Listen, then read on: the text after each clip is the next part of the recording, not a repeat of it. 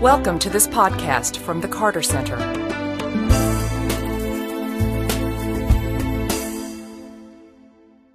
I want to thank you all for joining us tonight. Uh, my name is David Carroll. I'm the director of the Carter Center's Democracy Program. It's a pleasure to welcome you to Conversations uh, at the Carter Center. Uh, it's a series that gives uh, us at the Carter Center an opportunity to talk to you about the work that the Carter Center does around the world and about critical global issues that we face. Uh, I've been told to encourage you to learn more about the conversations at the Carter Center. Um, and to, you can watch some of the past conversations, events that they hold here at the Carter Center if you go to our website, www.cartercenter.org slash conversations. And I'm told that you can subscribe to the Carter Center podcast on iTunes, but I know nothing about how you would go about trying to do that. As colleagues of mine can tell you, I'm very technologically backward. But I believe that you can do this. So if you have iTunes and you know what that is and you want to subscribe, you can subscribe. I'm confident. Um, in a moment, I'm going to introduce to you the panelists who will be joining us for tonight's conversations about Beyond Free and Fair, the work of the Carter Center on election observation and the issues that we face as, as election observer, uh, observer groups. Uh, but first, we're going to show a, a short video about uh, election observation at the Carter Center. When the Carter Center sends observers to an election, they're widely regarded by all parties as fair and impartial, trusted to provide independent assessment of the election's outcome, a reputation solidly linked to the integrity of former President Jimmy Carter. My statue as an election observer leader is derived from the character of the Carter Center. We are completely without authority except our moral and ethical authority. When a statement is made on behalf of the Carter Center by me or other leaders, that statement is almost always accepted without question. The Carter Center is a pioneer of international election observation, sending missions to observe more than 60 elections worldwide since 1989. I think our mere presence here um, is uh, is felt by people in terms of the they're more likely perhaps to, uh, to play according to the rules. Impartial election observers deter interference or fraud in the voting process, reassure voters they can safely and secretly cast their ballots, and give them confidence there will be no tampering with vote counting. The Carter Center sends observers only with an invitation from a country's electoral authorities and a welcome from its major political parties. Observers do not interfere in the political process, but provide an independent assessment of the election and publicize it widely, adding their support that the election reflects the true will of the voters. On election day, that requires attention to detail, sampling polling sites, checking for party poll watchers, assessing preparedness of officials, listening to feedback from voters. Dallas was 307. They've got 300 uh, voters registered here. One of us will watch the part of the process where they're showing their identification cards. Another one of us will watch the part where it's being entered into a computer. It's very important to see uh, how many people actually turn up, uh, whether it's spread evenly, whether there's not too many problems, things go smoothly. Observers watch poll closing and ballot counting tracking the process from the ballot box to the final tabulation of votes by electoral authorities, sending all their reports back to the Carter Center's mission headquarters. The biggest challenge is trying to, to pull together a lot of different information from all around the country. Different observers are seeing different things and ensuring that you uh, pull all those together in a way that you've got a, a relatively representative picture around the country. After cross-checking observations with credible domestic observers, the Carter Center's mission issues a final report. And I want to congratulate uh, the people of, of this country, uh, the candidates, the election officials, and the courts for doing such a superb job. In countries afflicted by extreme lack of trust or political polarization, this observation process helps to avoid violence and strengthen fragile democracies. make an attempt to, to provide a credible assessment of that. Every election monitoring mission begins long before Election Day with comprehensive research and detailed briefing on what observers need to know.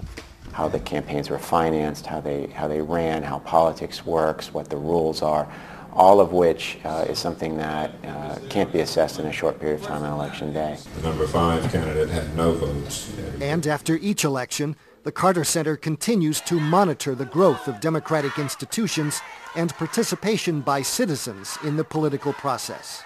We think it's very important to think of election processes as something more than balloting and initial counting on election day, but rather a political process that unfolds over time.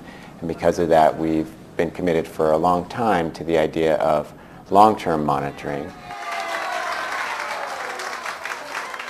Election monitoring is a major part of the Carter Center's democracy program, promoting genuinely democratic and just societies around the world, upholding the rights of people to govern themselves and elect their own leaders.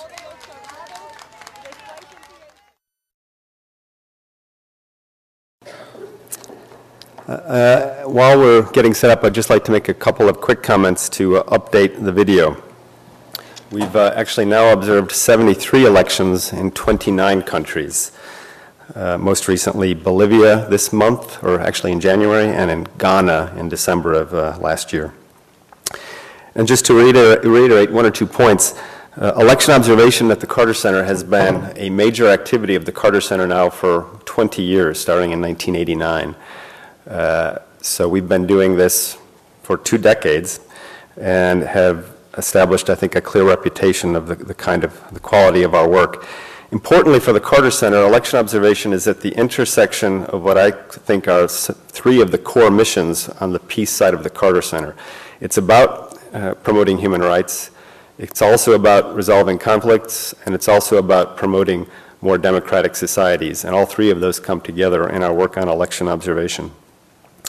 In addition to the individual uh, election observation missions that, that we work on, the Carter Center has been working now for about four or five years on a project with partner organizations in which we're trying to articulate uh, and build consensus about criteria that we use as election observers, uh, or standards even, uh, about how we should assess elections based on the obligations that states have made by their signing on to public international law treaties and international human rights treaties. I hope that uh, maybe we can speak a little bit about that in our uh, discussion tonight. For tonight's discussion, I'd like to welcome our three panelists, very distinguished panelists indeed. Um, to your far left is Ambassador Christian Strohal. He is the, currently the permanent representative of Austria to the specialized UN agencies, including the World Trade Organization and the UN Conference on Disarmament in Geneva. Prior to this, he was uh, the director of the Office for Democratic Institutions and Human Rights, ODIHR, which we in the election observ observation community like to call ODIHR, ODIHR, at the Organization for Security and Cooperation in Europe, OSCE. Uh, for those of you who don't know, it is the premier election observation organization in that whole part of the world that spans Europe and the former Soviet Union and North America. He's also served as the Aust Austria's ambassador to Luxembourg and has been the deputy permanent representative of Austria to the UN office in Geneva, to, uh, to the UN Commission on Human Rights, and to the General Assembly, and other senior diplomatic posts. In the middle is uh, Ms. Ilona Tip, who is with EISA, formerly known to us as the Electoral Institute of Southern Africa, but now EISA. Uh, Ilona has been with EISA since its, its establishment in 1996 uh, she's been a senior advisor on conflict management, democracy, electoral education, and is now the operations director. EISA works across the continent of Africa on designing and developing materials in human rights, citizenship, conflict management, voter education, election observation, capacity building, and women's participation in decision making. Lastly, uh, on my uh, immediate right, here, whatever that is, is uh, Ammar Al-Dwaik. He's the former chief electoral officer of the Palestinian Central Elections Commission, where he served uh, from 2004 to 2006. That period included two critical elections in Palestine, the 2005 elections for president following the death of Yasser Arafat, and the 2006 elections for the Palestinian Legislative Council, which uh, was won, a majority was won by Hamas. Uh, Ammar Dwaik uh, holds a master's degree in law and government from American University in Washington, and he's currently pursuing a PhD uh, in social policy at Brandeis University, um, where I will sit down and join my colleagues, and we'll go right into conversation here. Um, we'll speak for about 30 or 40 minutes, and then try to reserve a good 30 to 40 minutes for your question and answers uh, at the end of the session. And uh, while I'm uh, getting hooked up, just uh, to let everybody know, the first question I'm going to ask them is what exactly is election observation? And um, maybe you can even say a few words about that as, as we start. Well, I mean, it's a, such a pleasure to be back at the Carter Center that I think maybe one should uh, take a step back and say, well, what are elections? I mean, there is, there is, I will come back to this. There is a, I brought a letter from Jimmy Carter and Jim Baker uh, on a report they did about the US elections. And the, their first sentence is elections are the heart of democracy. No, You don't hear me? Um, Ah, sorry. So this is uh, technology backwards uh, all over again. So I was. Is this better now? Yes. Even I can hear you. No. I will have to hold it, sort of like Beyonce.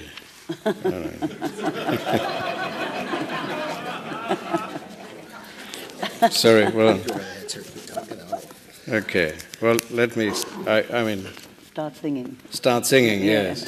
So the, the point was again, elections are the heart of democracy. We all know that. But what is a successful election? I think we are less sure. It depends on whom you ask. If you ask a candidate, the election is only successful if they get elected. If you ask the voter, an election is uh, successful, presumably, if you think your vote has been counted uh, honestly and fairly. Uh, if you ask an election observer, then it gets a little bit more complicated than that. And I think the, these uh, few minutes uh, of video gave a very good picture of the sort of long term challenge an, an, an election brings. The, the, the election day is the tip of the iceberg of the electoral process. Uh, starting, and, and, and, I think for an, for, for, for an observer organization like the ODIHR, uh, it is a year's work to deal with an election from starting to look at the legislation, the national legislation, starting to look how this is relating to uh, international standards and international law in which uh, the principles for elections are being uh, laid down uh, and in which uh, governments uh, pledge a commitment to implement these, these commitments. And so the, the, the, the observation starts long before, as it was said, long before we, we, we, hit the ground, and sometimes we hit the ground two, three months before election day, uh, because uh, of some of the points which were made. We, we, uh, we hope to think that the observation deters fraud.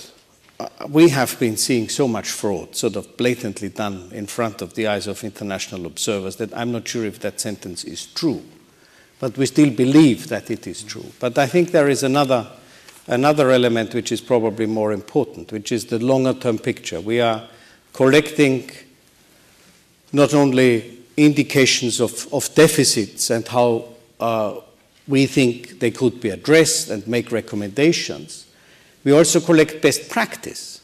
Uh, everybody can learn from everybody in terms of how to, how to run an election. No elections, is, uh, elections are not identical, they're all different, even within a country, but certainly in between countries. But there are certain principles and certain uh, uh features which one can identify as best practice and which we hope contribute to democratic culture uh, all over, not only the region in which uh, the ODIHR is observing, which is uh, the region uh, David mentioned, but overall. And I'm sure I hope that some, of, some of what we have been doing over these last one and a half decades has been, has been also useful to, to, to those who are outside the region but who know how we do it. We, we have a published methodology and uh, what we also want to achieve with it. Maybe, uh, Ilona Tip, maybe you could respond as well. What is election observation? What's its purpose? What do observer groups aim to achieve? And from EISA's experience. Thank you, and thank you for inviting um, us to be part of the panel. And to build on what Ambassador Strohal has said, elections are part of the democratic process. They are not an end in themselves. They contribute to an overall process. So I think for us, observation, especially, I mean, we work on the African continent, and certainly in, since the wave of democratization in the 1990s, post the, the, fall of the Berlin Wall, electoral observation has become part and parcel of, of an election process. And uh, just in, in, the strict definition of the word, observers are um, information gatherers. We, we gather information as to a process that's taking place at the time. We do on-site fact-finding, and then we we formulate a, an opinion or a judgment as to whether the, the, process that we've observed, and as the ambassador has mentioned, it's, it's, a, it, it's part of an election cycle. It doesn't only happen on voting day, and people sometimes tend to think that an election is what happens on voting day. You do the count, and that's the end of the process. It actually starts long before, and it's, it's, a, it's a full cycle. It, it, it goes through pre, during, and post-election process. And observation, as I say, we, we, we, we gather information, we gather facts as what happened, we formulate um, the information that we've gathered from our various observers across the country, and then we put together a, a, um, a report, an opinion as to what we saw, mm-hmm. what the general outcome has been, and then we share that with the electoral management body, my colleague on the left, and with other stakeholders who have been involved in the process. And depending on the situation in the country, you know, those reports are then either discussed further or taken further. But essentially, it's a matter of sharing that information with the purpose of, um, you know, in, improving that each time you have an election, it becomes a better process. Mm-hmm. Uh, I'd like to ask uh, about what impact we think we have as election observation groups. Um, to, to, both of you from mm. your experience in OSCE and yours in EISA, but maybe I can first ask Ammar Dwaik uh, from the perspective of an election administrator, uh, how do you view election observation groups? What is their role and any impact you think they mm-hmm. have whatsoever? Do, do, do election management authorities look at the observer reports? Do they have any impact? Well, first, first I hope that you would understand my English because I do. The guy in the hotel did not understand me. anyway, well, actually, I'm not an expert on observation but I am an expert on being observed.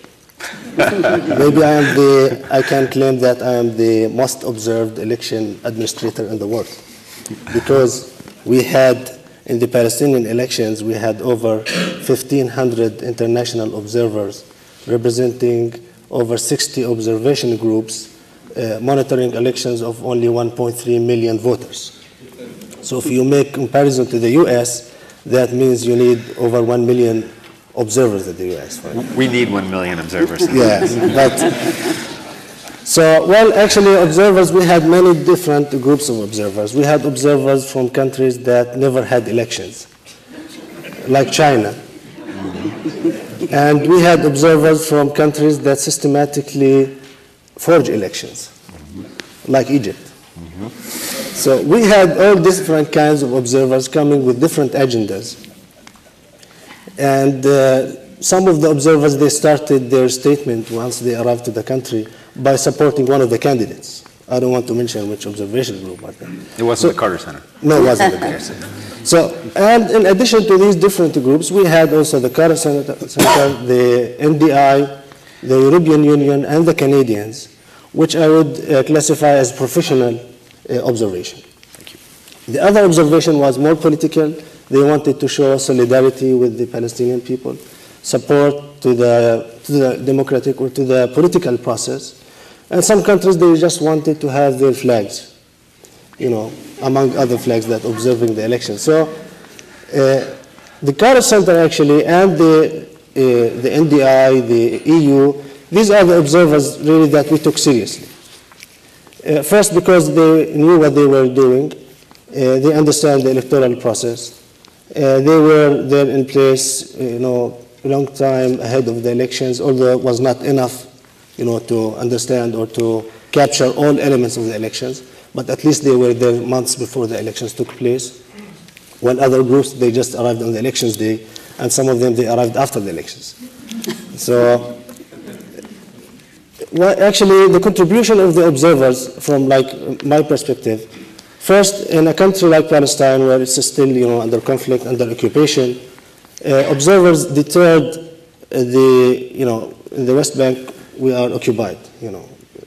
There are like, the Israeli authorities occupy the West Bank, and there are over 500 checkpoints in this small area. So the observers, their presence there, I think deterred the Israelis or anyone, also local players, Palestinian local players, uh, who were not happy with the elections, from like undermining the process. So what, their presence contributed to the environment. Also, their presence also raised the standards of the elections from my point of view. We took their not only recommendations, but also we started to look at the methodology of the observers before they came and wanted to, you know, to make our best to meet these standards in order to be judged favorably by the observers. However, I think the Palestinian elections showed the limitations of the international observation.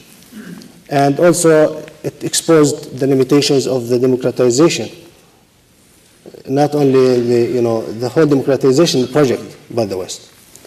I'll give you an example. The, according to the Declaration of, uh, uh, of Principles that international observers like the Carter Center and the NDI they signed, they should meet all political parties uh, who are participating in the elections. So when they came to Palestine, they refused to meet Hamas because Hamas is considered a terrorist group by the U.S. government. So they did not meet Hamas while they met other uh, candidate, uh, other political parties. While I went with the Carter Center to observe the Nepali elections.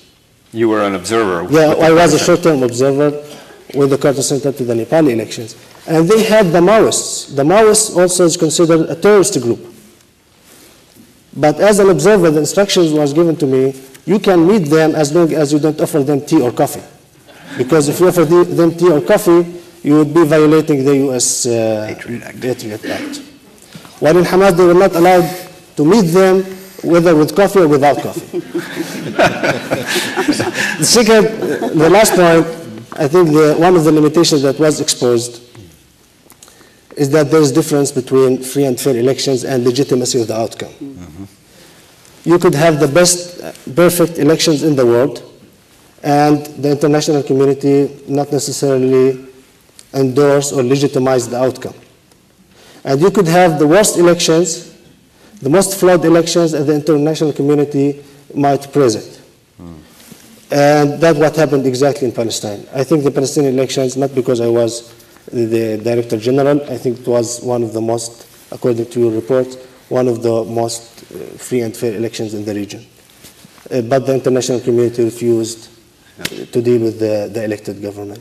Well, uh, now, I think now if you look at Afghanistan, for example, I think the international community would prefer flawed elections that will bring Karzai again to the government on uh, free and fair elections that would bring the Taliban to the mm-hmm. government. So I, the, overall, the observation was, was good. It contributed to the environment, raised the standards, uh, consolidated the process. But, you know, these limitations, I think, not only the Carter Center, but also the whole international or the West, they have to, to address it, whether they want democracy, no matter what the outcome is, or they just favor, you know, you know, my colleague he mentioned what is successful elections. I think successful elections to many people is the elections that bring people whom they favor.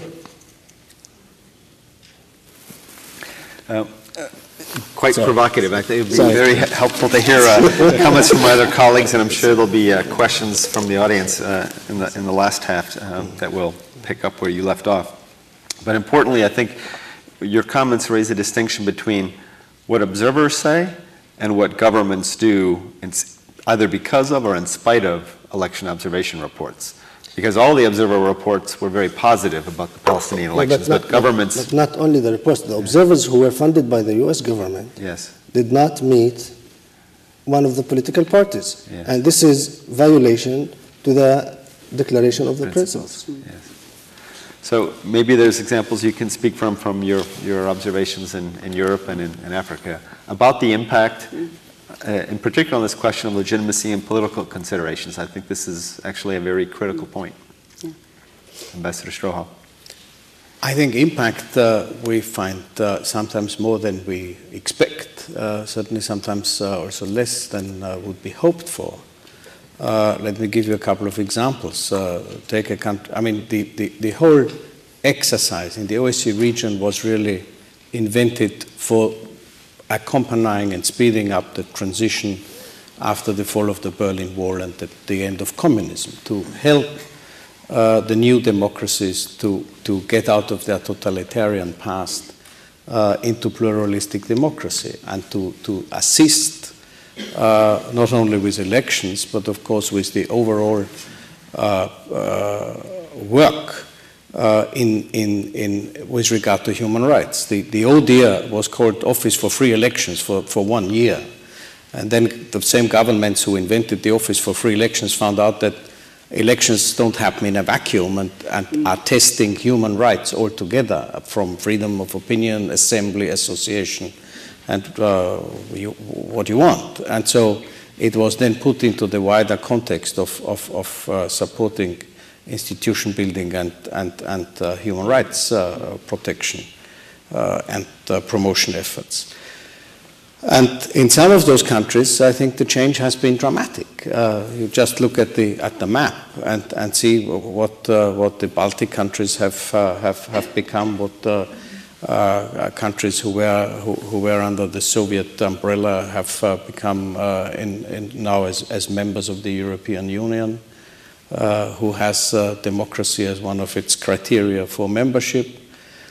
Uh, but also other countries. Uh, Albania, uh, I think I, I, spoke today with somebody here who, who, who has spent, I think, months assisting Albania in getting their electoral legislation right. This was a country which was at the brink of civil war a decade ago, a little bit more than that. People were shooting each other, at, particularly at election times. Now they don't even shoot into the air. Elections in, in Albania have become pretty boring as they should be, as uh, in terms of uh, survival rate at least. Uh, and uh, but why did this happen? They, they, they, the, the work which we did with them was a, a, a sort of accompanying a domestic political process. These two sides, there are still two parties who shot each other, don't trust each other. They, they, they think everybody, uh, the other guy frauds the election, therefore we have to fraud as well. And so to, to develop a legislative and administrative framework uh, for them was a long-term process. They said, give us a law and we will implement it. And we said, no, no, we don't, we don't sell laws. It, you have to do your own law, uh, but we can provide you with experts uh, to look at what electoral system you want to have and what sort of administrative framework you want to develop, how to register voters in a country which has no proper civil register which has no uh, addresses. Uh, there are a number of houses which simply have no address, so how, how to avoid uh, double or multiple entry in, in, in, voter registration. This, this was a, a broad uh, spectrum of, of, of, challenges which I think we have been able to assist uh, for, for quite a success. There are other countries where observation and, and sort of uh, repeated recommendations how to avoid uh, fraud and how to uh, develop uh, genuine elections uh, sort of risks to harden the determination to be more intelligent in fraud. So, which in turn means that observers have to become more uh, sort of uh, more hardened, more skilled in, in, in looking at fraud and fraud in the wide sense of the word. It's not on election day only. We, we, we see more and more efforts to, to predetermine elections long before the first observer comes into the country by uh, not allowing registration of candidates by uh, having obstacles to register voters, by uh, a, a, number of administrative, political, and other measures, by intimidation, of course, uh, by, by a, a, a, lack of access to, to media without discrimination. There is a broad range of, of measures which, which we see which all tend to which all are done in order to avoid uh, a, a, a, democratic election uh, to take place. Uh, so the impact in the final analysis depends on the political will of uh, not only the country concerned, but also the political will in the international community uh, to actually work together to see that, uh, that this country goes into the right direction. So observers' contribution can be important, but it's limited, really. It really depends on the political will of, of the rest of the international community and other countries. Well, we had the Ukraine uh, at the so-called Orange Revolution, where we had quite a lot of observers, uh, not only from, from the ODIHR, but from the international community overall. And we also had observers from the CIS, which is a, an organization uh, comprising most of the former uh, Soviet uh, republics, who came to the opposite conclusions uh, than all the other observers. for a purpose, I would argue, and I think I'm not alone in this argument. And the impact was there not least because of the Supreme Court of the country validating the observations from, from us and other uh, international observers mm-hmm. and uh, dis- disregarding uh, and uh, putting into question the observation from, from the CIS uh, observers. So I think there is, there is a, a, a very immediate impact, but which yeah. is taken on board by a domestic structure. Yeah. Ilona, Tip, maybe you can say a bit about the African region. I'd be m- myself curious to hear about Zimbabwe, but maybe you have other examples in mind as well. You. I think, as my learned colleague on my left has said, there are observers and there are observers, and we're the observers. But I think also the organization that I represent um, is, is, slightly different in the sense that we are an, an NGO, a non-governmental organization. So we don't represent, we're not hamstrung, I don't think, by other um, restrictions that perhaps other observer missions may do who either from have a government support or wherever they may come from or, or, um, or, whose, or whose, members come from states. Um, we are, as I say, independent, we're non-partisan, so I think we're freer in our choice. It, it, might be easier in a way for us to come to a conclusion and to intervene and to interact. But I think you've also pointed out there are different kinds of, of participation in the electoral process. There are observers who gather information, you know, on-site fact-finding, and then there's technical assistance and one can play the role of one or the other. Um, the UN often plays the role of a technical assistance. We do to an extent where we work with an EMB prior to the election, building up the expertise, and that's slightly different. There are also international observers and then domestic observers, and we play slightly different roles, mm-hmm. each making a contribution to the process. But certainly in terms of, and I think observation in the last certainly 10 years since I've been involved in it has certainly progressed. We've seen, and I think that's why what has come into place is best practice or good practice. I mean, I think of the Zimbabwe elections in 2002, where we had observation missions and both domestic and international, and it was a bit like the five blind people feeling an elephant. You know, the, the person who feels the tail says, what I have here is something spiky and short and hard, and the person who's feeling the trunk says, no, no, no, you're quite wrong. What I have here is long and thin and round and hard. And that was the outcome of the Zimbabwe 2002 elections, where every observer mission could have been at a different place, observing something totally different. And even domestic observers gave different outcomes, as did international observers. We all had totally different reports and outcomes, and I think that's why best practice came into place. But I think in terms, I think uh, international observers and domestic observers, I think, play even, perhaps even a more valuable role, play a very valuable role, because we, we are, and we the eyes and ears of, of civil society, of the public, of the people on the ground. Mm-hmm. And uh, we play the role of, of, of, being those eyes and ears. Now, we are hamstrung and we are restricted in the sense that I think you'd made the point, uh, Ambassador, earlier on, where, you know, there was a country that had 30,000 polling stations and wanted observers in every station. Now, it's not possible. It's costly, it's time consuming, etc. So one does a sample. As an international observer team in particular, you're doing a sample of what you're seeing. You certainly cannot be everywhere all the time. Very often with domestic observers, they are uh, able to do that far more. But certainly, I, I think we play a valuable role. It also depends what happens to that outcome, the reports. You know, we, we, we've actually, through our reports, done, um, had ongoing interactions with various institutions, um, governance, you know, institutions, uh, looking at electoral system reform, electoral reform, a whole range of things. So if it gets taken up seriously, then certainly it, it can play a role, and it does play, I, I think, a very, very valuable role. Also, what often happens with observers is a bit like, I suppose, visiting the school, visiting school inspectors I mentioned yesterday. When you walk into the classroom, everybody behaves. As observers, um, as you walk into the voting station, everybody you know, tries to behave. Yes, stands yes. to order and sort of tries to do the thing. But as you say, there are things that people blatantly dis disregard and carry on doing what, whatever they do do. Um, you know, a country like Zimbabwe, you know, those um, organizations, including the SADC Parliamentary Forum, which is a, a recognized body within the SADC region, um, was not invited to the next elections after 202. They weren't invited to 204 because their report was not favorable. The SADC region being Within Southern the, In the Southern African Development Community, that region. Now, again, you know, um, EMBs. Um, with, with, election management yes, bodies. election management bodies, sorry. The jargon, yeah, it's a new language we talk now. Um, you know, can, you cannot observe without being invited to come and observe.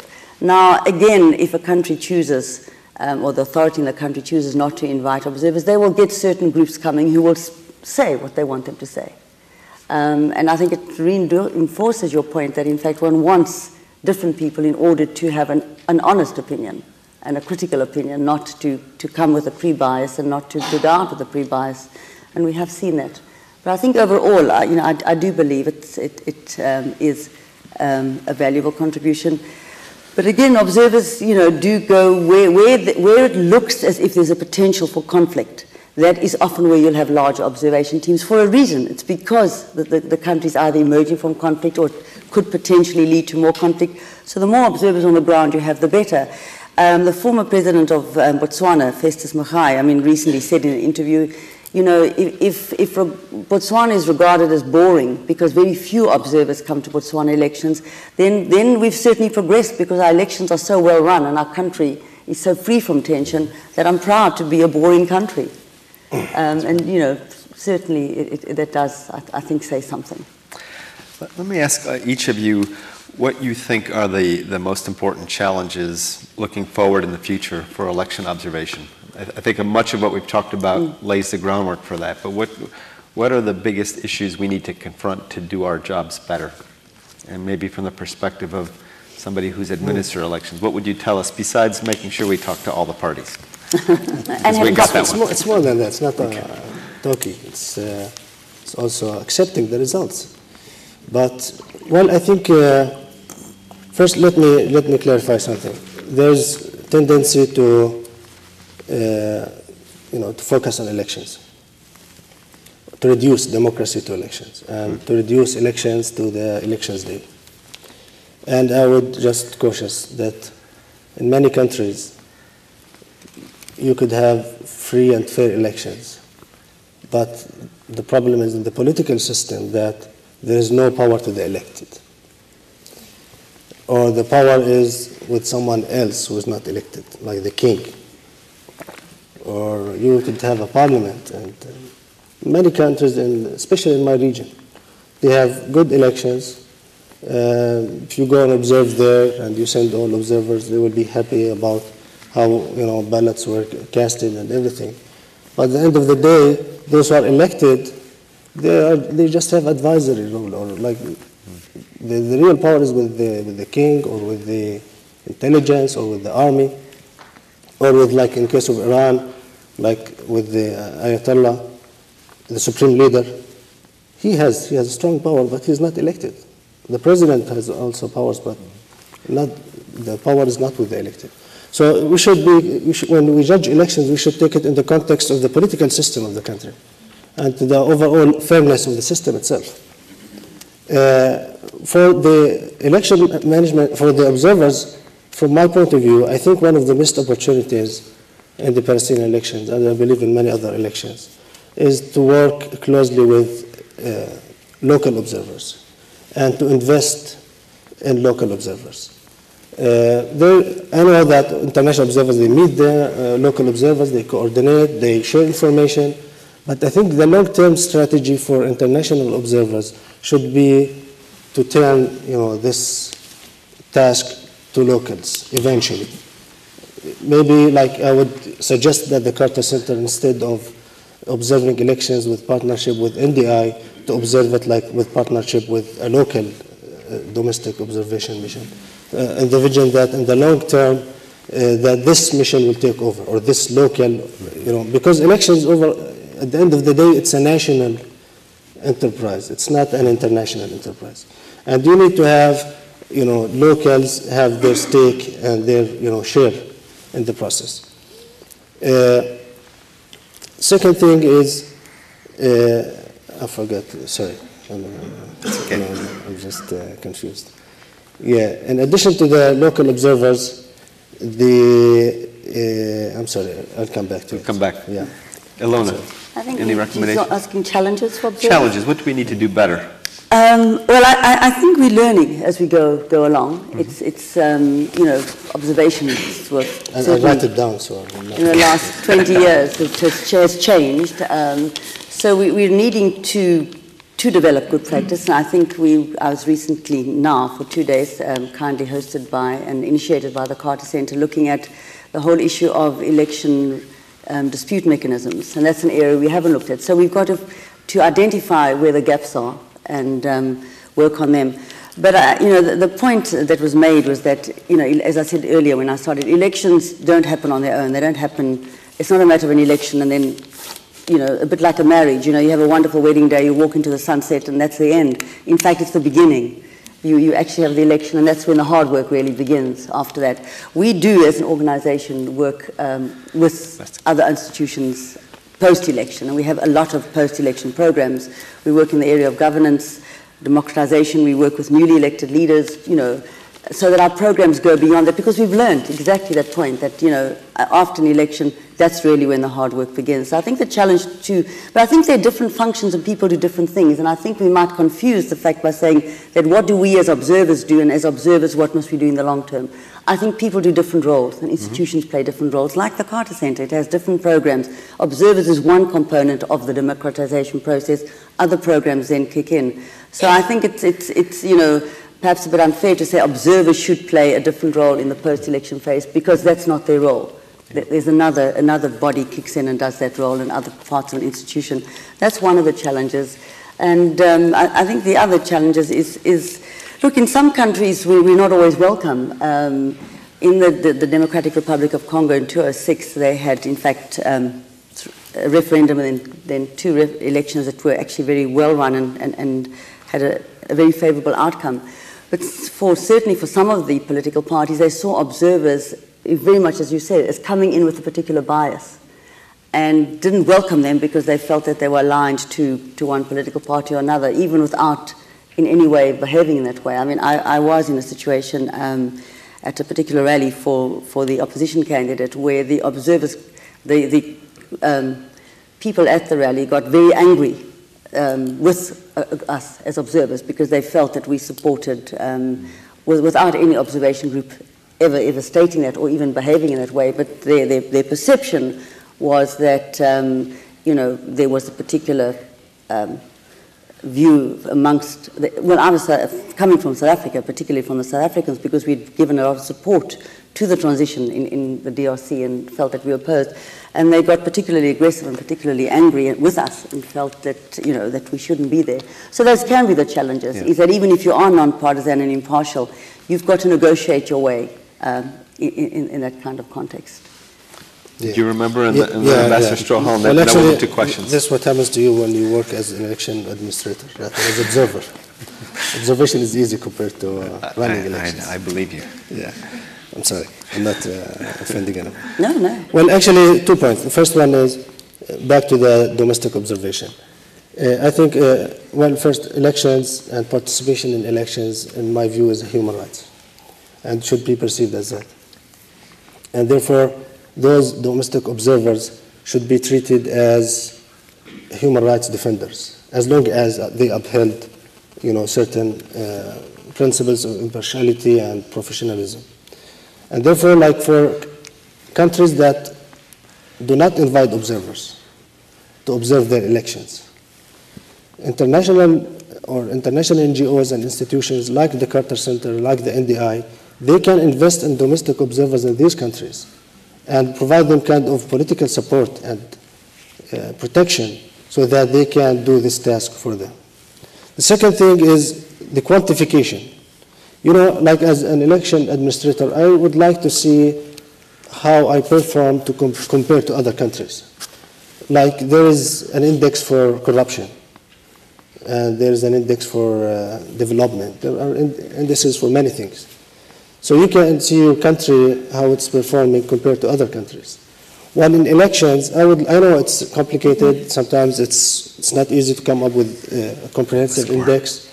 There are subjective issues, uh, but corruption is also is a complicated issue. Uh, development is more complicated than elections. And yet there is an international index that uh, ranks countries every year. So as an administrator, I would like to see where my country and how my institution performed in these elections. And not only with comparison with other countries, but also with my previous elections. Uh, so the quantification and standardization of the electoral process. I know it's not easy, I know it's complicated, there are many variables, and the elections is context, uh, you know, dependent. It's, uh, it's not easy, but I think this is, I know the Carter Center are trying to put standards, but to you know, transform these standards into index and into numbers. And uh, you know, people and uh, observers, uh, one of the criticism of observers that they, see, they say either free or fair or not. Right. So if you have numbers, then you can say, no, it's 9% free and fair, 20% free and fair. So. Uh, a more detailed scoring. More detailed, yeah. it's not, you know, judging an election is not uh, it's, a dicho- it's not a dichotomy. It's either good or bad. It's a more, uh, you know. Last comments by Ambassador Strohal, and then we'll, we'll move to questions from the audience. Uh, any words on biggest challenges? I mean, one challenge for every single mission is to get it right. Uh, that is uh, that is an ongoing challenge, and I think uh, that goes for all uh, observer missions. And I very much agree that uh, the international observation is really just adding on to domestic observation. But of course, there are countries uh, where domestic observation is either made difficult or impossible. Uh, as, and a, a, a, second sort of overall challenge is sustained political will to actually want to have democratic elections, which is not the case in, in, in, in every single country we are observing, and which is also not uh, necessarily there sufficiently enough for the international community as a whole. It, I, I, said this before elections are about accountability and uh, confidence, both at home but also internationally. And the international accountability and the international confidence needs to be uh, faced with a sustained political will uh, of, of, of governments to actually keep uh, working with, with, with the country in question. And, and we, have, we have the luxury that there is an obligation to invite us. Uh, but we have seen uh, in the last year, for the first time really, uh, an effort uh, of uh, one country to unilaterally rewrite the conditions under which we would observe so that we had to decline the invitation because it would not have allowed the way they wanted to have it.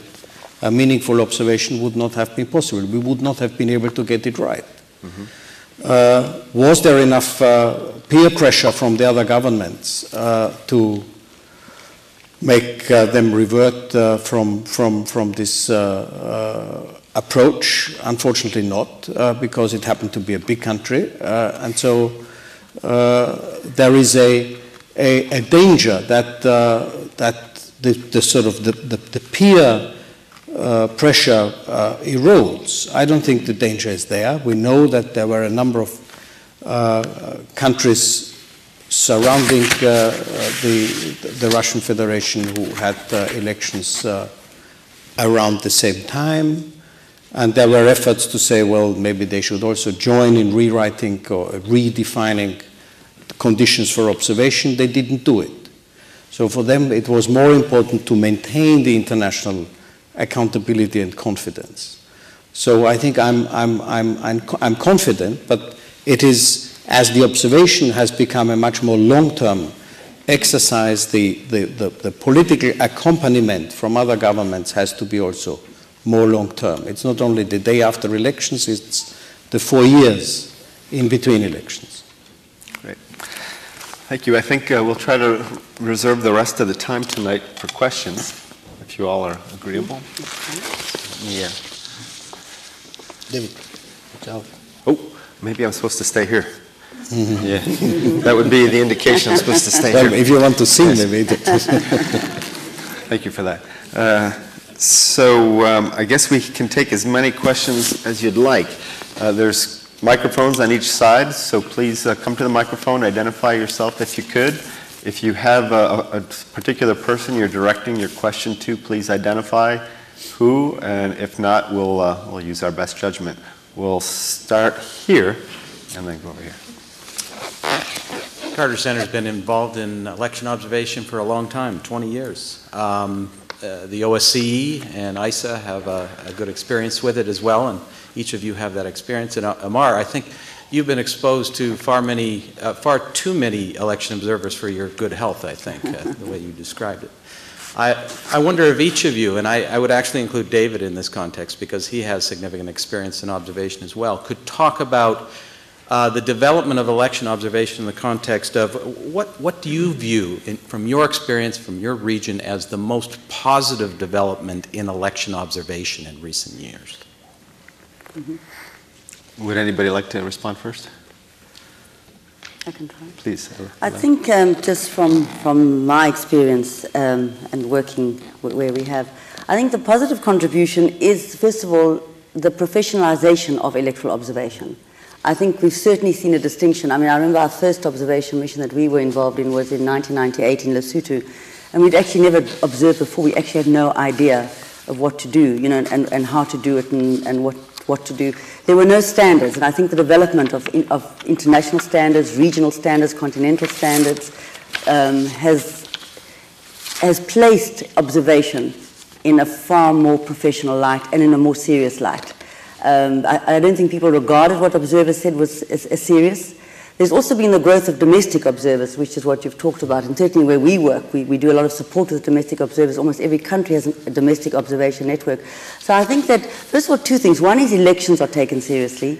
The other is that observation is taken seriously and more professional. And second of all is, I think, the role that elections play, particularly in transition countries, in the consolidation of, of, of the democratic, democratic process.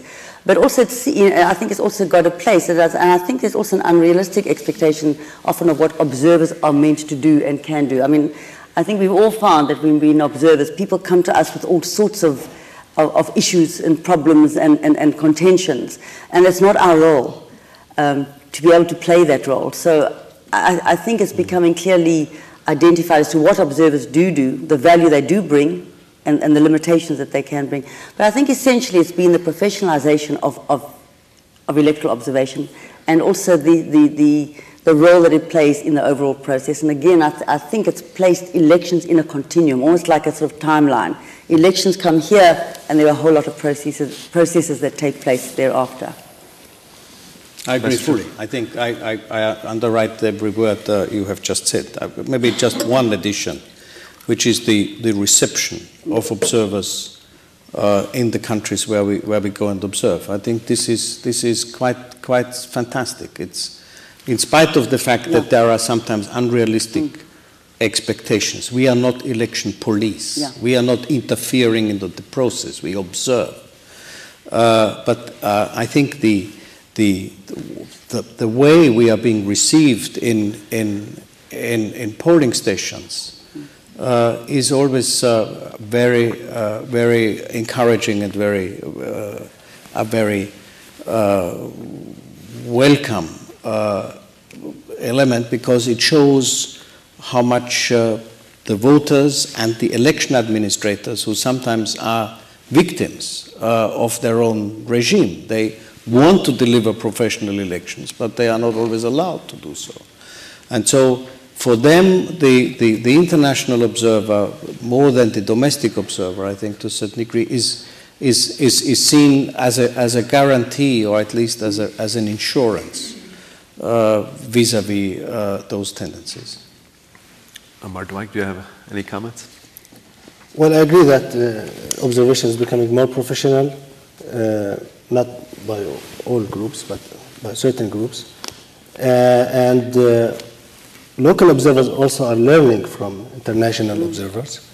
And election management bodies also are learning from, especially in newly established democracies, uh, like in the case in Palestine.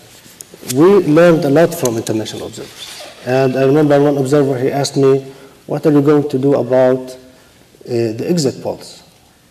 I told, him, I told him, what shall we do? He said, you should regulate it. So we regulate that because he raised that issue, we were, and we had enough time, we regulate that uh, in a timely fashion. And uh, I think that was uh, an example of how observers could contribute. But the other side is, you know, the more professional observers they become, governments also become more professional in forging elections. And in it, even like sometimes, if you bring all observers to elections day, because the rules are set before the ahead of the elections. Uh, elections day is more a mechanic issue. So if they play with the delimitation of boundaries, with the electoral system, with the voter registration, there's no need for them to forge elections on the elections day because it's decided ahead of that. So. Okay. Let's go to some more questions. On, on this side? Yes, I'm Chad Carlson from WABE News, and I'd like to uh, follow up a little bit on the gentleman from Palestine brought up the distinction that he made between popular elections and the real politic on the ground, what's actually happening in the real political situation. Our country, our founders of our country cautioned against what they called the tyranny of the majority, so they set us up as a republic based on the rule of law. So I'm trying to kind of figure out um, from any of the panelists how they draw a distinction between what the, the real politic that actually exists and popular elections. How do those two work together? And can they work together? I think I talked about that issue. the, the, well, I think the Palestinian elections shows the limitation of how you know international politics, to what extent they can accept democracy in developing countries. And this is really this is a, a moral question that the West, uh, who really judge countries based on human rights and democracy, they have also to, I think, abide by consistent standards for themselves. And I think the Palestinian elections showed this weakness in the, in the, in the international community. And would you say the, maybe the limits, too, of what election observers can do? The Carter Center was there for both uh, the 2005 and 2006 elections, as well as the elections 10 years prior in 96. And all three of those were among the best elections from a technical perspective that, that we had observed. And we made public reports about that. But how other governments will choose to relate to the winners of those elections, 96 and 2005 were not a problem, but when Hamas won the majority in the Legislative Council in 2006, that was not viewed as a result that many governments in the West were comfortable with, in spite of election observation reports saying that it was a good election. Thank you.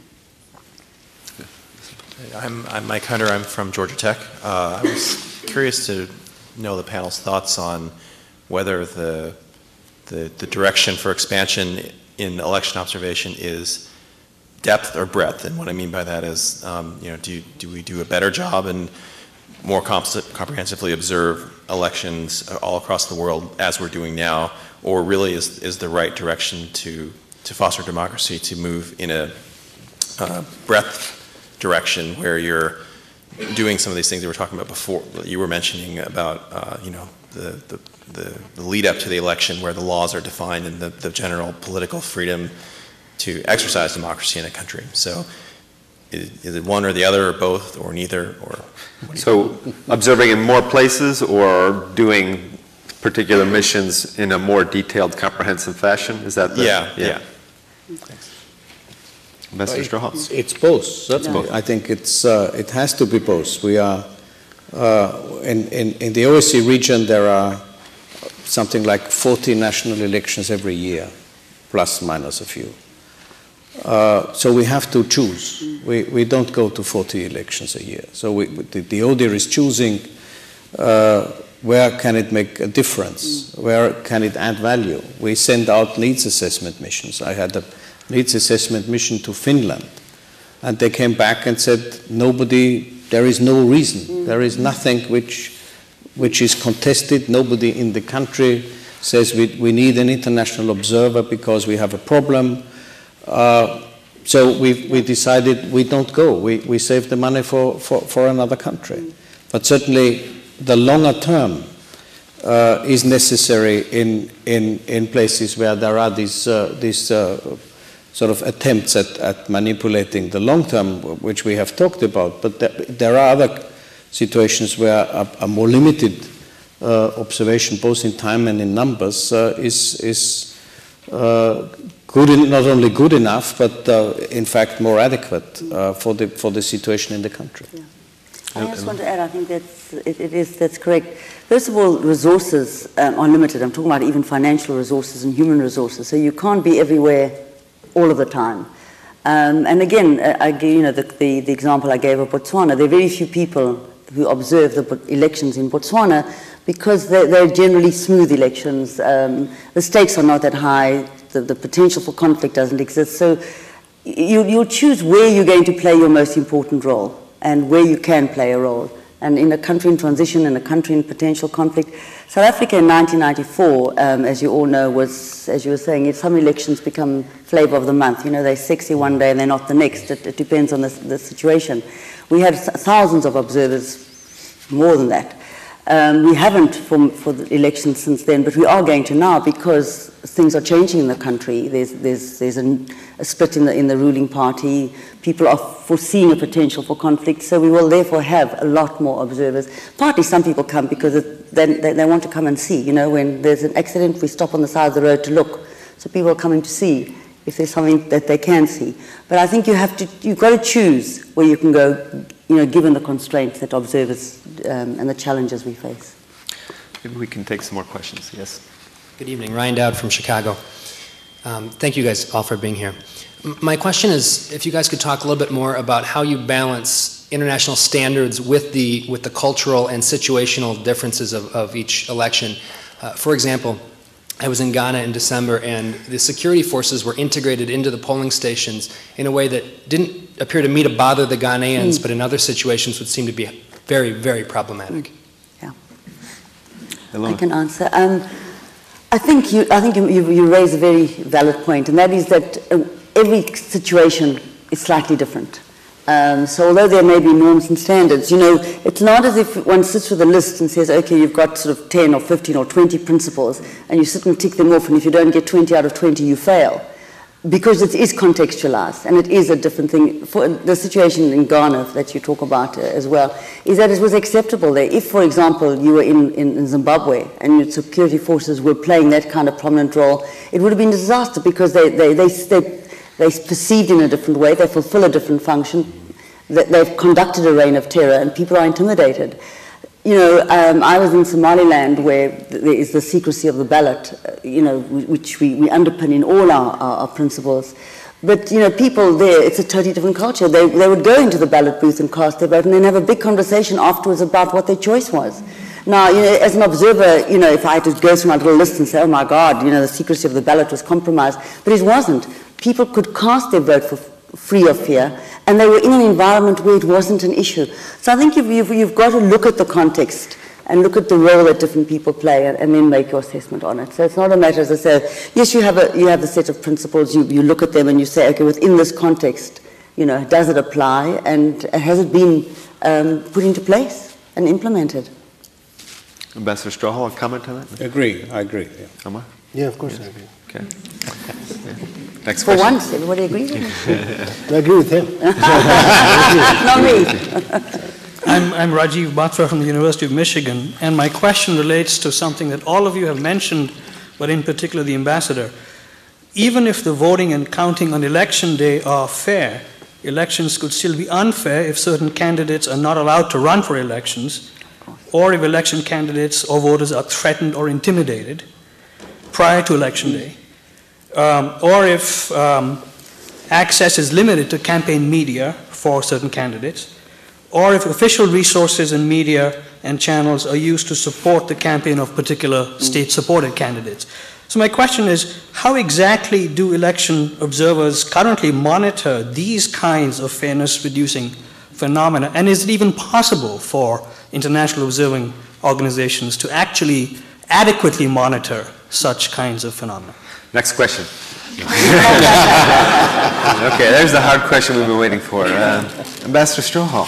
I think uh, it, it uh, of course, it is a challenge for, for observers, but uh, as has been said, uh, election observation has become a very professional exercise. Uh, and so, uh, with an adequate presence in the country, uh, and as I said, sometimes we come in two months ahead of election day with long-term observers who are spread around the country and who uh, look exactly at, at, at this sort of phenomena. And then we also, uh, in the case of the ODIHR, see uh, the increasing use of interim reports which come out before election day, so that we, we already give a sort of late warning uh, in terms of some of the phenomena we see in the run-up uh, to elections, uh, which are of concern, so that they could be uh, rectified. And of course, uh, observers have an ongoing dialogue, not only with uh, the, the, politicians, but also with the with the uh, election, election administration throughout the country, trying to identify some of the concerns ahead of election day and so that they could be uh, remedied if, if, if uh, the necessary will is there. Ilona, and then Amada? I think um, also the reports that, that we write as observers afterwards will actually point out um, that in the pre-election period, there was, you know, restriction of movement. The media was not able to freely give their say. You know, we talk of a level playing field, and that's really the parameter in which we will frame our report. And, uh, you know, the question is what, what can we do about it? But we certainly will. We've learned that over time, particularly that elections, as we say, do not occur on the voting day. That's, got, that's one phase of it. In fact, the, you're looking at is the environment conducive to allowing the, the, the expression of the will of the people of the country? And if you giving a professional report and looking professionally, you have to make those uh, assessments and you've got to actually highlight those limitations and raise them and say that, you know, within this context, you know, technically it might have worked well, but these were the problems that we noticed and uh, therefore it, it, detracted from the outcome of the process. Well, I, I agree with the, with, the, with the gentleman who asked the question. And I think even two months before the elections is not enough uh, I think there are three stages that predetermine elections. First, when they uh, write the legal framework of the elections. Second, when they appoint the election management body. And third, when they do voter registration. These are three, or, and I would add uh, boundaries delimitation. These are three important stages that usually uh, observers, they come after that. They come after like uh, the set, the rules had been set. And also there's another thing important that most or all observation missions, they held their, they hold their uh, press conference the second day after elections. And they would inevitably be influenced by the elections day. Even if all things happened that you mentioned, like preventing uh, candidates or like monop uh, monopoly over like uh, public media, all these things had happened, observers would be influenced with what had happened in the elections day itself. Mm -hmm. So if the elections day was peaceful and quiet, they would turn a blind eye or would be tolerant or soft about the things that you mentioned. Like I, I I was, I, you know, in Nepal. I, I don't have like extended experience in observing elections, but I was in Nepal, and I, I met some of my friends who provide technical assistance there, and they were not happy with many things. But they said, uh, you know, the press conferences that were held the second day and uh, praised, you know, the elections commission because the elections day was very peaceful. Uh, discouraged the elections commission from improving its long-term performance because they said, okay, why would we to improve our performance? You know, since uh, international observers say we are uh, good. so I think there should be kind of separation between the quality of the elections and the fairness of the process. The process could be fair, but the quality bad, or other way around. Just uh, one last comment from, from uh, the perspective of the Carter Center. We've just been having a meeting the last two days here with a number of organizations uh, that are involved in election observation. And this is a part of a series of meetings that have been happening with increasing regularity over the last five or even more years. And it's really, I think, a reflection of the fact that we are becoming more professional and more serious and more rigorous in our work as election observers. So while I do not underestimate the challenges of, of the questioner about how, can we really do a credible, comprehensive observation covering all those issues. In fact, we are increasingly improving our methods and we are looking at all of those issues. We're looking at the legislative framework. Sometimes we're on the ground in an election observation capacity six months or even nine months or even more than that ahead of an election with a core team of observers. And we are assessing the full range of issues and increasingly we're staying beyond the elections for an extended period. So while uh, we still have many ways, uh, many much more to do to improve our methods. We're getting much more systematic, and we are talking to one another about converging our, our methods and being clear about what are the criteria we use to, to assess elections. And we come back to, to the same country. We, and we come back again and again. Yes. Again and again. Mm. So I think. Uh, and not only for elections. Yeah, for the holiday. Good evening. I'm Becky Carter from Decatur here in the Atlanta area. Thank you all for being here and for the wonderful work that you're doing. I'd like to ask about the correlation between free and fair elections, election obser- observation, and voter participation in those elections, the levels of voter participation, if there can, should, is a correlation between the numbers of voters who turn out and election observation. Okay. I don't think necessarily. There are countries where uh, there is a, a, a, disregard for where the voter thinks the process is so flawed that uh, it's not really worth it. On the other hand, those are also sometimes countries when uh, it is being looked upon very badly by the authorities, and you are in fear of those authorities uh, if you do not go.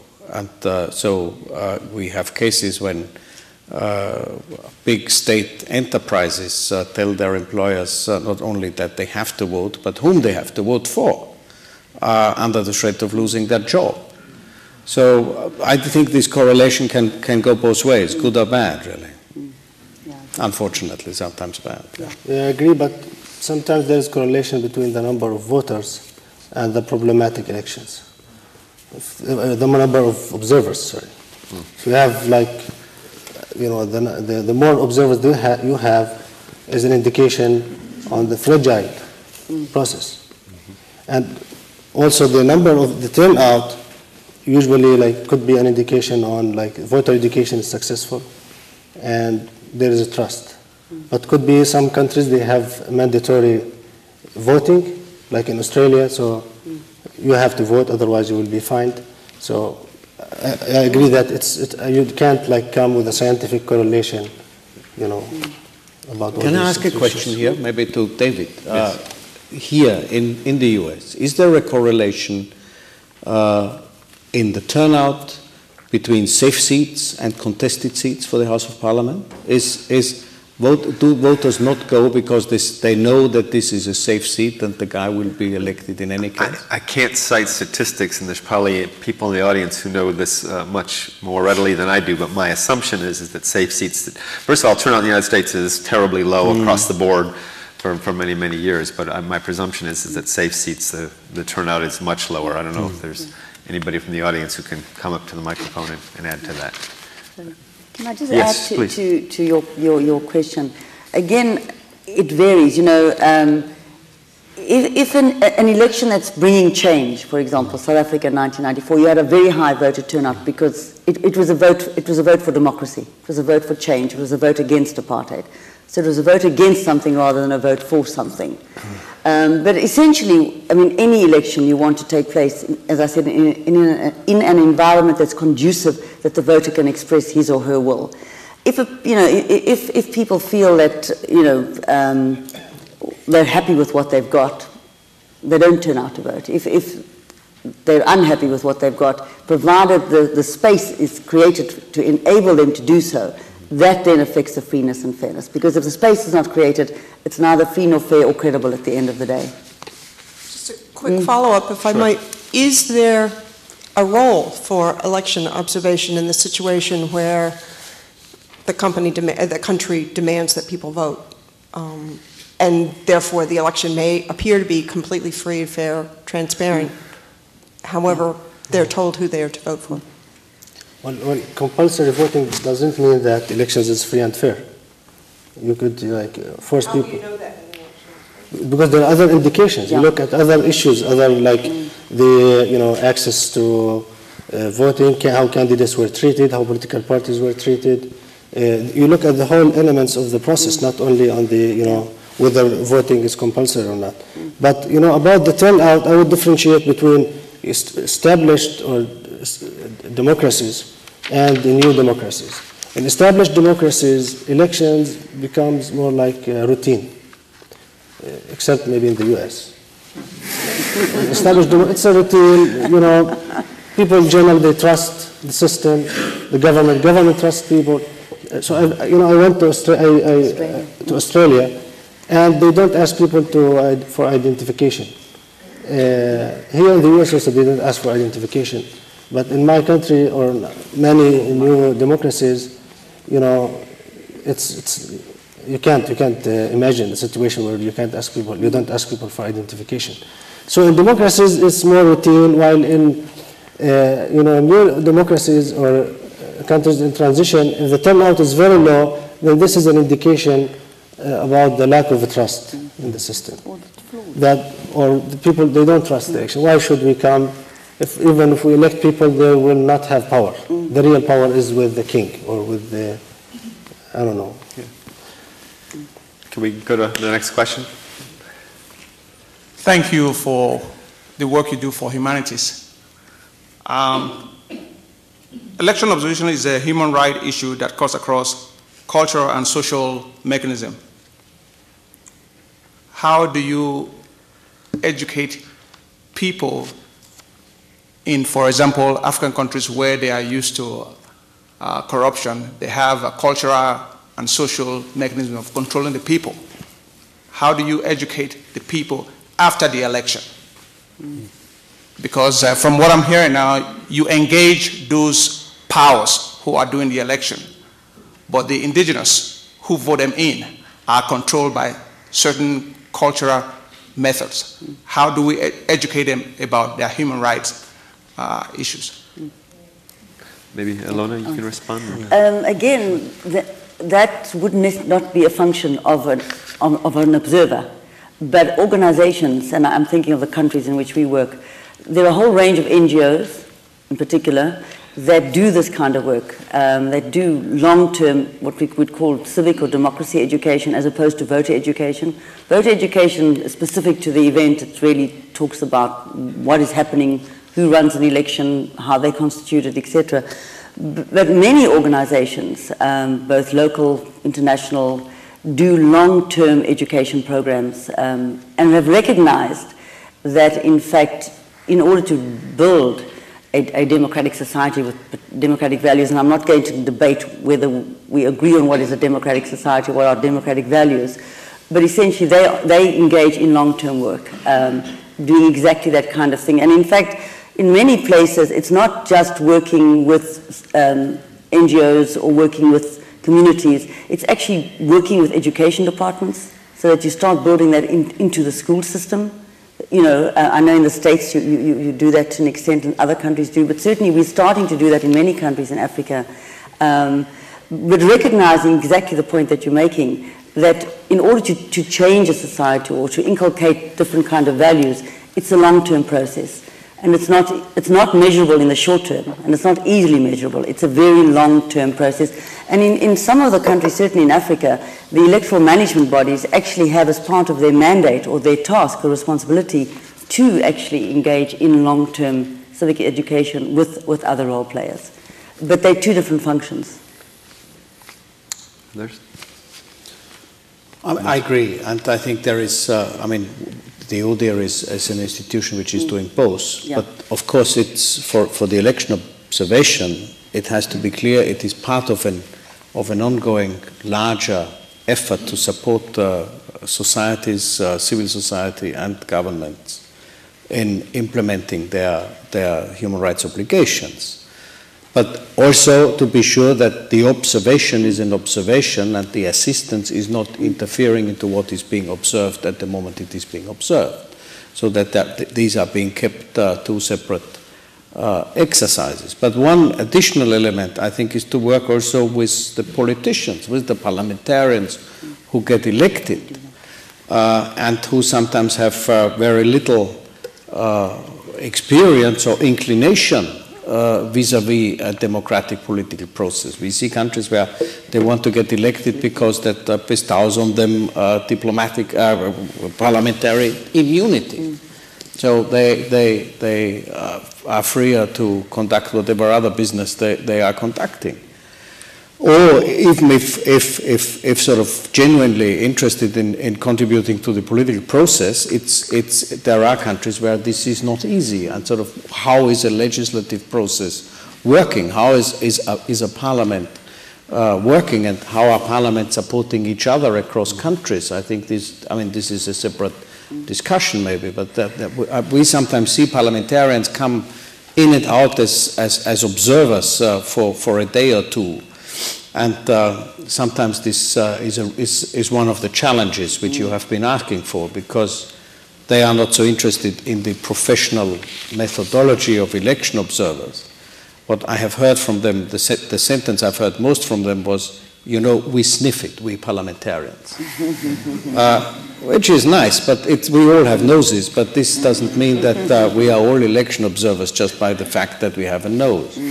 and so I think that is, that, that is where I would also be happy to see a longer term engagement uh, of parliamentarians once uh, the press conference is over, to which they always gather with particular speed, uh, and to see that there is some sustained involvement in supporting uh, young uh, parliaments, uh, sister political parties, and uh, the, the political process as such. I think we have time maybe for two last questions, one on each side, so can we go to you? We have time. Uh, my name is Elizabeth Kennedy, and I live here in Atlanta.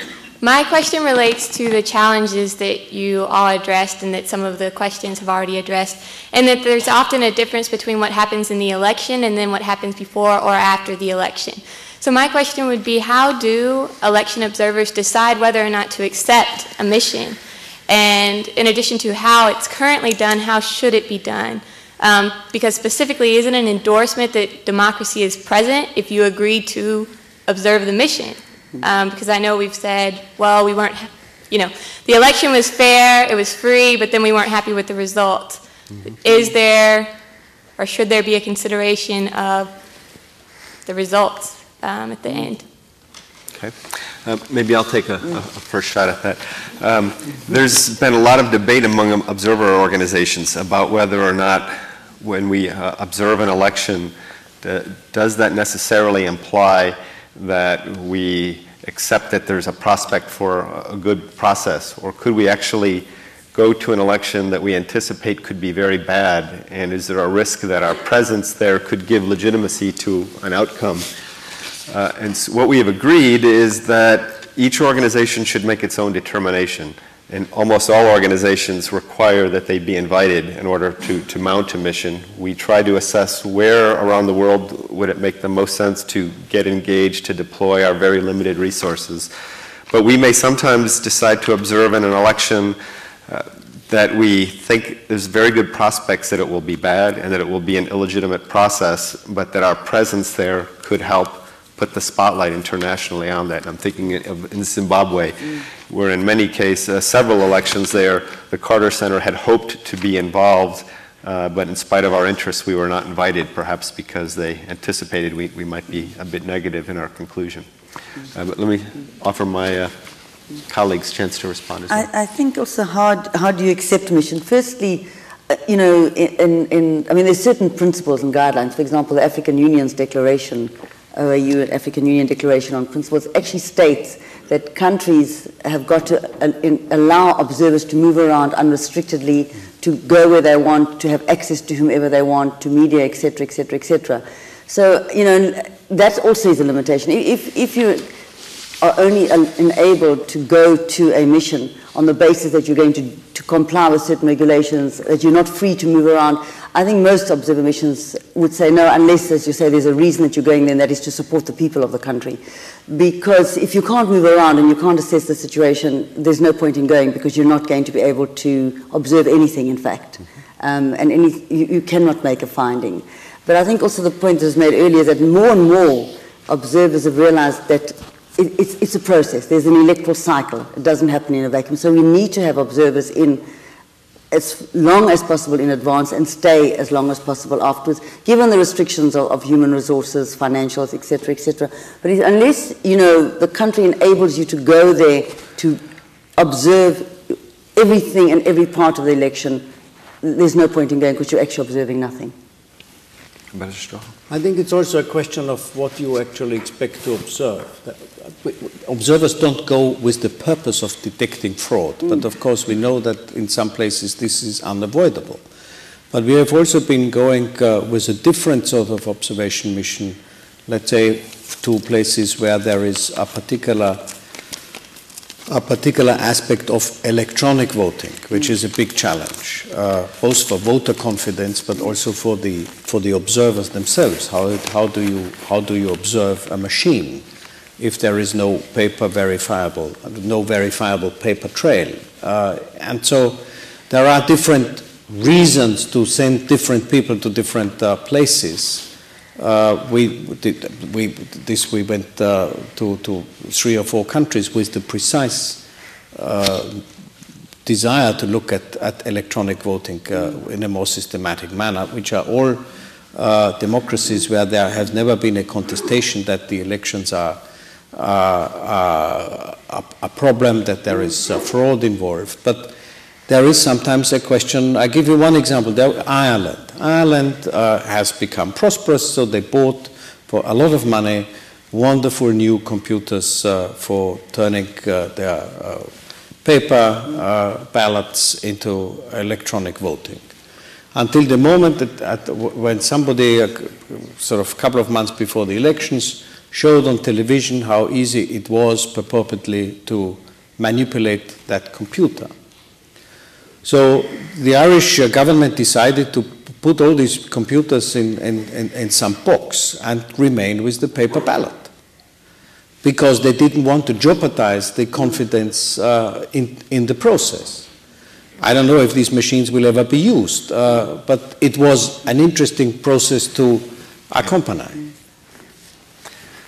We go to our last. Oh, yes, sir, sir. I think if we agree that uh, elections is a human right, uh, election observer, observers, I think they have uh, obligation to, to observe elections wherever they are. Uh, that doesn't give legitimacy to the, you know, to the system, but uh, they have obligation to go and observe. Even I, I would say that they have obligation to judge elections in countries that do not uh, invite observers because there are many aspects of the election process that can be evaluated without being in the country. Mm-hmm. And also we can rely on reports from uh, reliable, uh, uh, you know, indigenous uh, sources to, to judge the elections. I think if you, uh, if we agree that it's a human right w- then I think uh, we should come up with a mechanism that evaluates all, all elections, not only the elections that invites you. Because if a country invite you, invites you, then this is like a self-selecting, uh, you know, sample, the self-selecting group that invites observers. That shows kind of, you know, willingness to, you know, to uh, open the process. But countries that do not uh, invite observers, these countries are like nobody, nobody talks about their elections. Last question. I would like to commend the Carter Center on once again making an excellent choice of panelists. Thank you. Uh, I consider myself an ancient political observer, having been taken by my mother to a speech of Franklin Delano Roosevelt when I was a preteen. I have an observation and a question. the observation is that uh, these forums are quite good and quite educational. Uh, those of us that live in the hinterland, Carroll County, Georgia, dangerously close to Alabama, appreciate the uh, opportunity to come and enjoy something like this. My question is why was this not a part of the organization of the United Nations organization, a mandate that they furnish just what you all do for elections all over the world, certainly in their member nations? And if they ever reach the point where they would accept this responsibility, would you all be delighted to become employees of the United Nations? It depends on the financial offer. If they, if they pay us. I'm going to ask Ambassador Strohal to respond, and I, I I think maybe even Hrair Balian in the audience might want to respond to that as well. But Well, I Ambassador think I would like to work for the United Nations uh, with or without that particular development. I think they are doing uh, great work in, in, in a number of areas, uh, world health and uh, labor and, and, and, and trade and uh, a lot of other stuff, and of course uh, peacekeeping and uh, peacemaking. I'm not sure if it is realistic to think that there can be or should be one international sort of central body uh, to provide for election observation in all countries. I think there is uh, probably an argument about the, the, the pleasures of, of variety and of, of, of, of also of the regional uh, special knowledge. I think we certainly uh, would find it uh, more difficult to go to Zimbabwe than, than, than you would. Uh, and maybe for It's you, less difficult for us. but, yeah, right. Maybe that's a bad example, but No, no, no. I'm not sure if I can say we feel more at home in, in, in Uzbekistan, but uh, Correct. uh, at least we make an effort. Um, so I think there is um, there is an argument for for a multitude of observation. But This also goes back to the argument of of uh, domestic observers and international observers. It, it, it is a domestic exercise, and the international edition comes really because of the international accountability of, of, of, of, the, of the governments uh, in question. But certainly, wherever I think wherever you can you can uh, observe, uh, I can certainly encourage you to, to become election observer. It is a very rewarding experience. I think Ilona would like to respond, and then you maybe you can you can have a Uh, the, the, uh, quick response. The United Nations has an electoral assistance division, um, so, so they do have an election focus, but their division does various things. Um, it provides technical assistance, for example, in the Democratic Republic of Congo in 205, 206, when they ran their referendum and their elections for the first time um, post Mobutu era. The United Nations played a very big role, not only in the peacekeeping force, but in actual the technical assistance in helping the Electoral Commission put in place the technical know-how for the election from you know, as well as, as, as transporting ballot boxes, transporting observers. So they play a particular role. In, in, in Angola in um, 92, the, the, the um, agreement that was made at the end of the, the, the, the war between um, um, Savimbi and, and, and, and the MPLA was that the election that were run then had to be run under the auspices of the United Nations. And in fact, they ran that election. Um, the fact that the outcome, unfortunately, was not accepted and plunged the country back into war was rather unfortunate. But so they do play that role from time to time. But I, I do agree that different institutions have different responsibilities and different roles, and I, I think it's important to, to, you know, to, to have clear divisions between what they can do because we make different contributions. I'm going to respond, but I'm going to let you m- make your last question, and then we'll, we'll close out the evening. Speaking as one of the Democratic persuasion and going to your domestic uh, observation, we would have been delighted to have had your joint abilities in Florida in the year 2000.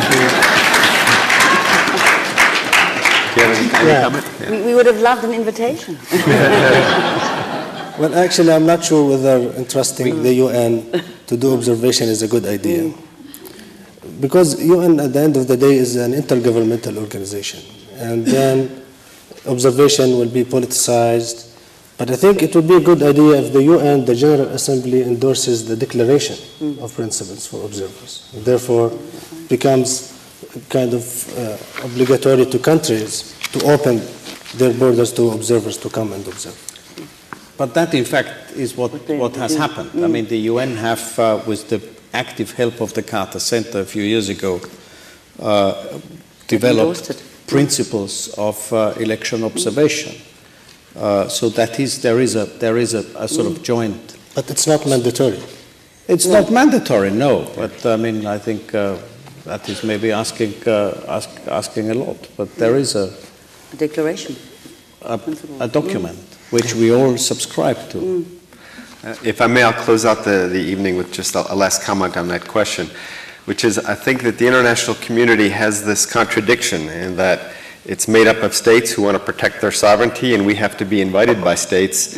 And so there is a certain restriction. At the same time, there is an international system that has uh, built into it uh, uh, an international human rights system, and the expectation that all countries will abide by that, and increasingly, the recognition that there is a, a, a right by the international community to be interested in what happens inside states and to start to do things and assert that their own interest to be involved in, in elections in other countries. So it's a balance between state sovereignty, which is there, but it's eroding, and that the international community has has a clear and continuing interest in what happens inside countries as part of our global commitment to, to human rights. Mm-hmm. Thank you all. It's been a, a great pleasure. Thank you very much.